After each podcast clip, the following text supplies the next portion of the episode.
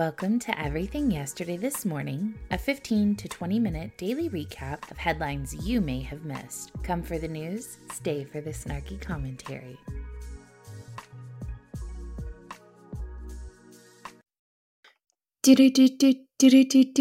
Good morning, and welcome to Monday's edition of Everything Yesterday This Morning. I am your host, literally Heather. I hope you guys had a great weekend. We're going to get right into it because I got a lot and I'm running late. Four years ago in Arizona, a woman had an abortion. She was not ambivalent about the decision. She was upset to learn she was pregnant, scared of giving birth, and did not want and never wanted children. Even so, Arizona law requires a pregnant woman to be given information prior to terminating a pregnancy. Risks associated with the procedure, legal information like the fact that the father would be liable for child support if she carried to term, etc. In excuse me. In Arizona, a woman must sign a consent form officially acknowledging re- receipt of that information and then wait 24 hours before she can obtain an abortion. The woman signed her paperwork, returned the next day to pick up the pills. Six days later, she came back for a follow up visit, and the abortion was successful. Fast forward two years, and that woman's ex husband, Mario Villegas, Villegas um, created an estate for the aborted baby and filed a lawsuit on behalf of the baby against the doctors and clinic who um, provided the abortion. Villegas accuses the clinic and doctors of failing to obtain his ex wife's informed consent, thus committing malpractice, causing the wrongful death of his child and violating his fundamental right to parent. A lawyer representing the doctors and their practice made a last ditch effort to avoid trial in the case, asking the judge to issue a summary judgment, finding that the woman had indeed given her informed consent. In depositions, the woman and her doctors all said the same thing that she knew what she was doing, she was fully advised, and they did the abortion according to Arizona law. The purpose of the statute is to make sure that the mother is properly advised and makes an informed decision, and this young lady did. Villegas's lawyer didn't dispute that she signed the paperwork consenting to the abortion. He argues her consent wasn't informed because, among other technical faults, the clinic's paperwork didn't use the phrase unborn child when describing the embryo as Arizona's informed consent statute does. The judge in the case, Judge Brian Chambers, is considering the motion to resolve the case without a trial and says he will come to a decision within 60 days. But Villegas and his lawyer successfully convinced the judge that Villegas should be allowed to argue his ex wife's baby, whom they call Baby Villegas, in legal documents is a purpose, eh, I'm sorry, is a person for the purpose of the wrongful death lawsuit. If the case goes to trial, and if a jury ultimately finds in favor of the plaintiffs, it will be the first time that an aborted baby has triumphed in a wrongful death lawsuit, ushering in a new legal threat, not just for doctors, but for females who abort their children. A U.S. public health task force is now recommending that everyone over the age of 18 should undergo mental health screenings for depression, and those between 19 and 64 should be screened for anxiety disorders, even if they're showing no symptoms of these mental health disorders. I'm sorry, I keep having to like pause the recording. My allergies are killing me today. So it's either that or I like go like every five seconds. Um, on Monday, the U.S. Preventative Services Task Force published their draft recommendations for new mental health screenings for a large majority of the U.S. population. While not yet mandatory, the advice this panel publishes has an influence over how doctors practice medicine throughout the United States. These recommendations are in draft form and are open for public comment through October 17th. Lori Burt, a clinical psychologist and professor at the University of Massachusetts Chan Medical School in Worcester, told the Washington Post that these mental health screening recommendations were being evaluated even before COVID, but said that the era of lockdowns has had an impact on mental health, throughout the country. Um, no shit. She said, COVID has taken a tremendous toll on the mental health of Americans. This is a topic prioritized for its public health importance, but clearly, there is an increased focus on mental health in this country over the past few years. While I feel slightly vindicated about screaming that this would all have a massive mental health toll that would last for years, it still feels slightly nefarious to see the same community that force fed you vaccines and locked you in your homes in the name of Big Pharma is now flirting with conversations in the idea of mandatory mental health screenings. Create the problem, create the cure, right? A new proposal passed by the California Air Resources Board cements that the state cements that state as the first to ban natural gas heaters and furnaces. The decision was passed unanimously and aims to phase out sales of the space heater and hot water heater appliances by 2030. This commitment is part of a broader range of environmental efforts passed by the board this week to meet the federal 70 parts per billion 8 hour ozone standard over the next 15 years. Liane Randolph, who is the chair of this organization, said While this strategy will clean the air for all Californians, it will also lead to reduced emissions in the many low income and disadvantaged communities that experience greater levels of persistent air pollution. Space and water heating make up nearly 90% of all building related natural gas demand. So, this article says that natural gas does emit less carbon dioxide than oil or gas, but natural gas leaks pose health risks to homeowners as they contain varying levels of volatile chemicals linked with cancer. They're doing this for your own good. The new regulations will rely on adoption of heat pump technologies, which are being sold to electrify new and existing homes. Although the proposal does not include gas stoves, several cities and towns in the state are currently banning or discouraging the use of gas stoves in new buildings. California's Public Utilities Commission also eliminated subsidies for new natural gas hookups last week, marking the first state to do so. The move will help reduce greenhouse gas emissions and lower utility bills for consumers. Randolph lauded the state's step towards achieving the ozone standard, but stressed more federal action is needed to reach the goal. Color me shocked. California reaching for federal federal implementation. She said California needs more federal action to clean up harmful diesel pollution from primarily federally controlled sources, from locomotives and ocean going vessels to aircraft. What are you going to make electric barges that, that travel across the sea? Good luck with that. And they are all concentrated in communities that continue to bear the brunt of poor air quality. We simply cannot provide clean air to Californians without the federal government doing its part. This is the same California that just had to shut down entire blocks due to toxic fumes from a Tesla megapack burning unexpectedly. They invoke low income and disadvantaged communities, but don't discuss how these individuals are supposed to be able to afford to retrofit their homes to be in compliance. Later today, NASA's Double Asteroid Redirection Test spacecraft, or DART, is set to collide with Dimorphos, which is a small asteroid that is the moon of a larger space rock, Didymos.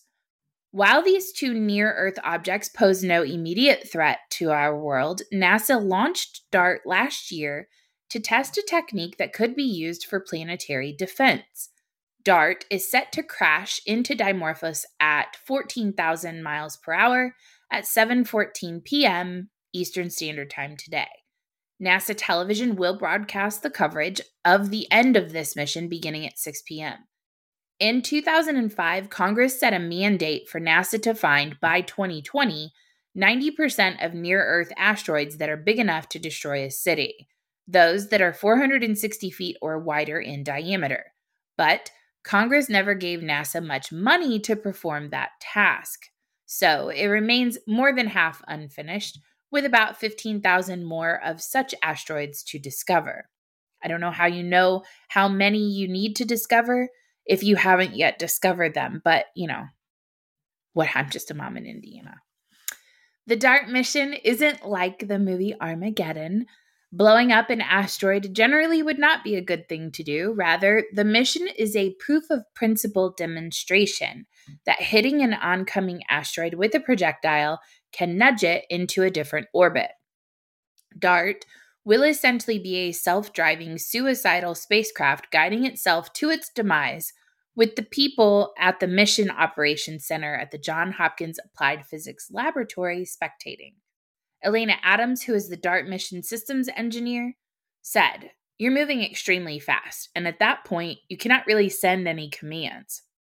So, your system has to be very, very precise in how it's controlling the spacecraft. DART's camera will not spot Dimorphos at a separate as a separate dot from Didymos until about an hour before the crash. Then it will adjust its flight path, resulting in the collision. If DART and Dimorphos connect as planned, the small asteroid's orbit will get closer to the large Didymos. The magnitude of the change will depend on the structure and composition of Dimorphos. If it is solid and carves only a small crater, then the change will flow with the basics of Physics 101 two objects colliding and sticking together. Because DART is moving in the direction opposite to Dimorphos, it will sap some of the asteroid's angular momentum, causing it to move closer to Didymos and it speeds up. If Dimorphos is more like a pile of rubble held together by gravity, then the impact will create a deep crater and send a shower of debris flying into space. Because what could possibly go wrong sending a billion dollar spacecraft towards floating rocks to cause them to collide? With no control over the vehicle. It's going to be great to watch. Uh, the upcoming referendums being held by Russia backed separatists in Ukraine may give Russia's President Vladimir Putin what he needs to justify a nuclear strike.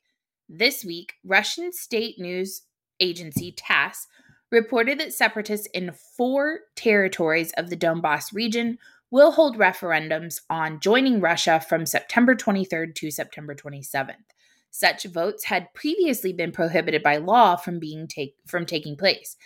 Putin could use the referendums to find reasons for an attack that are in line with the conditions Moscow has set for the use of nuclear weapons.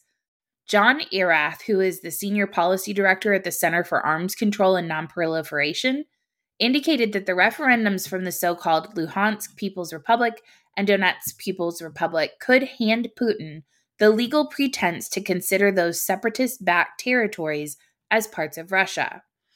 Although the army doesn't have full control over these territories, the Kremlin will likely use the votes to formally annex Luhansk, Donetsk, Zaporizhia, and Kherson. In the case that those occupied territories are formally admitted into the Russian Federation, any efforts from Ukraine to take back those territories will be seen as a direct attack on Russia, which would then include those occupied territories pending the upcoming votes. Oh, no, no, no, I'm sorry. Erath noted that Putin has already drawn a very clear line that if Ukraine puts one foot into Russia, which would then include those occupied territories, pending the upcoming votes, Putin would then have legal grounds to use nuclear weapons. What is unknown is how Putin is learning from the developments and are they impacting his worldview and decision making. There is more escalation from Putin to come, according to retired Lieutenant General Robert Ashley, adding that the timeline as to how slowly or how quickly he's willing to escalate the war remains to be seen. As if members of Congress don't show us how lazy and worthless they are on a regular basis, Nancy Pelosi has extended proxy voting in the House, which allows members to vote without being present in the chamber due to the ongoing health public health emergency of COVID. Days after Biden declared the pandemic over, Pelosi declared that Congress is still keeping some of public health measures in place including the one that allows members to be absent for floor votes. One of the most iconic scenes that I can recall, I think, is when a vote was taking place and a member of Congress was calling in like via Zoom from a yacht somewhere. And Thomas Massie and someone else, I can't remember who, um, are looking at one another like, Are you fucking kidding me? Uh, the extension conveniently runs through November 10th, just days after the midterm elections. The extension of proxy voting may help House members arrange schedules to campaign more in their home districts. Tim Ryan, who is running for uh, district against JD Vance, was criticized earlier in the summer for campaigning while voting by proxy, and Cindy Axne from Iowa was visiting France while voting on the Inflation Reduction Act. Naturally, Republicans have capitalized on the opportunity for a talking point, one in which they are not wrong. Mike Gallagher from Wisconsin condemned the extension. Earlier this week, he said Biden claimed that the pandemic was over. It seems everyone but Speaker Pelosi agrees. By extending proxy voting, Pelosi continues to allow members to forego the most important component of their job, voting, and lie to their constituents in the process while collecting a paycheck. Any member may vote by proxy if they submit a letter to the House clerk citing the coronavirus pandemic as the reason for their missing the vote and designate another member who will cast their vote for them. It's amazing to me that visiting Paris and sending a letter citing the coronavirus as the reason that you cannot be there to vote was an accepted uh an accepted excuse you you can't vote you can't do your job because of coronavirus but by golly let's go see that eiffel tower fuck you lazy ass people um it looks though outside of the dnc and somehow her own district nancy pelosi is not that popular she made a surprise appearance this weekend on stage at a music festival and was booed by the audience. Uh, she appeared at the Global Citizen Music Festival in New York City.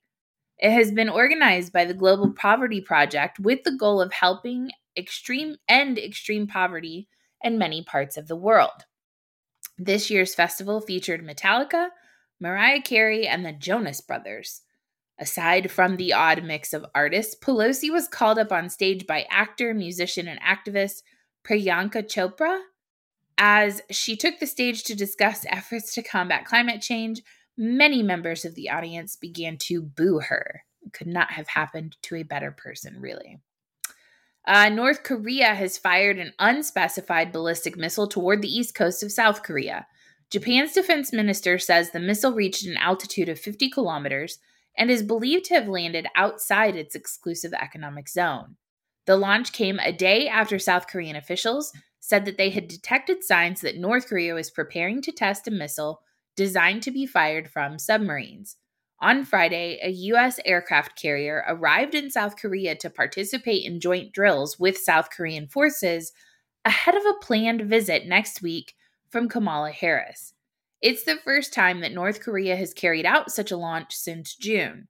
New satellite images revealed new construction and barges at the Sinpo South shipyard on the east coast of the country, which is critical to North Korea's new ballistic missile submarine. Six new barges and vessels were detected around the submarine construction hall, which was not previously present. North Korea has accused the United States and other hostile forces of spreading rumors to pursue its base mil- political and military aims. They have dialed up their testing activities to a record pace in 2022, testing more than 30 ballistic weapons, its including its first ICBM since 2017 as it continues to expand its military capabilities amid a prolonged stalemate in nuclear diplomacy. I am old enough to remember that a sitting president crossed the DMZ for the first time since the Korean War not too long ago. And yet, here we are. The world stage perceives weakness and they are capitalizing on it. That is your Monday edition of Everything Yesterday This Morning. I hope you guys have a great Monday. Uh, make sure, like, there's a little flame button, hit that, share, do all the things. Um, it helps make a comment, all that stuff helps with the algorithm. I love you guys. You guys take care and have a great day. If you like today's show, be sure to subscribe and turn on notifications so you never miss an episode. Also, please don't forget to check out shouseinthehouse.com and never forget that free men do not need permission from any government. Have a great day.